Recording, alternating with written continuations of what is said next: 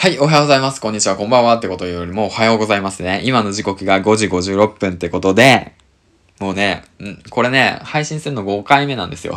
5回目なんです。ヒマラヤさん5回目なんです。はい、ということでね、もう5回なんですよ。もうほんと5時4 20分ぐらいからね、5 刻みで5回も配信してるんだよ。ああということでね、ちょっと慣れてるんですけども、今日もね、明るくやっていきたいなと思います。もうさっくりいきますね。はい。ということで、えー、っと、まあそんな感じで今日お話ししたいことは、えー、っと、ヒマラヤのね、公式ノートがね、配信されました。ってことで、更新されましたってことで、えー、っと、ヒマラヤ中国の温泉コンテンツと日本の温泉コンテンツを比較してみたっていうね、配信の方をしています。はい。こちら皆さんチェックしましたか？ってことでね。えー、っと、まあ、ざっくり話していくと、ヒマラヤ中国を飛躍させたキラーコンテンツっていうことでね、ヒマラヤ中国のアプリのことを、まずはじゃあ紹介していこうかな。ヒマラヤ中国のアプリはというと、実はですね、6億人の登録ユーザー、そしてね、1日平均視聴時間が130分、そして1000万人以上の配信者がいる、すごいね、えー、っと、アプリなんですよ。実は、ヒマラヤさんではね。でも、まだ日本では、まだ、あそこまで浸透してない音声市場が。じゃあなぜヒマラヤが中国が、えっ、ー、と日本市場において、えー、短時間でそこまで伸びたのかっていうと、4つのね、キラーコンテンツがあるんですよ。うん。そちらのキラーコンテンツがパワーを発揮していると書いてあります。じゃあその4つのキラーコンテンツは何かっていうと、漫才、落語、そしてサスペンスオーディオブック、そして教育、そして SF ラジオドラマ。この4つのキラーコンテンツが中国の音声市場を盛り上げている。じゃあ、日本ではどうなのかというと、日本には実はね、まだそのようなクオリティのラジオドラマがないっていう風に書いてあるんですよね。うん。だったら作ろうよっていうことなんですよ。うん。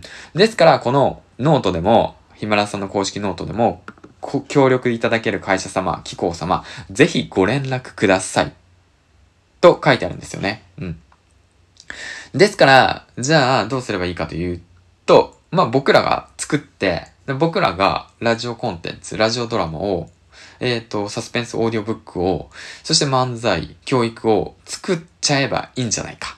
ということで、そういったものも含めた、その一部のそのグループだとかサロンみたいなものを作っていきたいなとも思っています。ということで実はね、裏でコツコツコツコツ動いているわけなんですけども、まあそれとはまあ別に、えっ、と、個人的なサロンも作っていきたい。で、そちらがリンクするような形に進めていきたいっていう構想もいろいろあるんですけども、その辺はまあね、おいおい、えー、説明していけたらいいかなと思ってます。で、今回なんですけども、こういったね、ヒマラヤ最新、えっ、ー、と、ニュースということでね、えっ、と、日本、ヒマラヤの中国の音声コンテンツと日本の音声コンテンツを比較してみたっていうことで、今後伸びるジャンルっていうのが、漫才、落語、そして、えっ、と、オーディオサスペンス、そして、えっ、と、教育、そしてサスペンス、SF ドラマということでね、この4つのジャンル、え、チェックしてみてくださいっていうことについてね、お話ししてきました。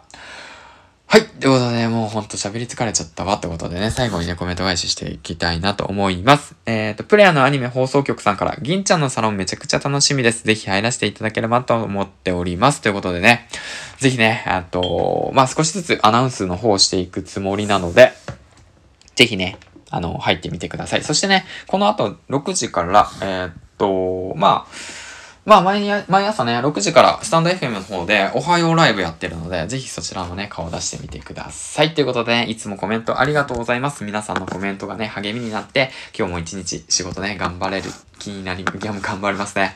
ということでね、今日も一日明るく楽しくやっていきましょう。ということで、銀ちゃんでした。しっかり撮れてるかな？怖いな撮れてるかな？もう確認しないからね。もう確認しないからね。ということで、今日も一日元気よくやっていきましょう。銀ちゃんでした。バイバイ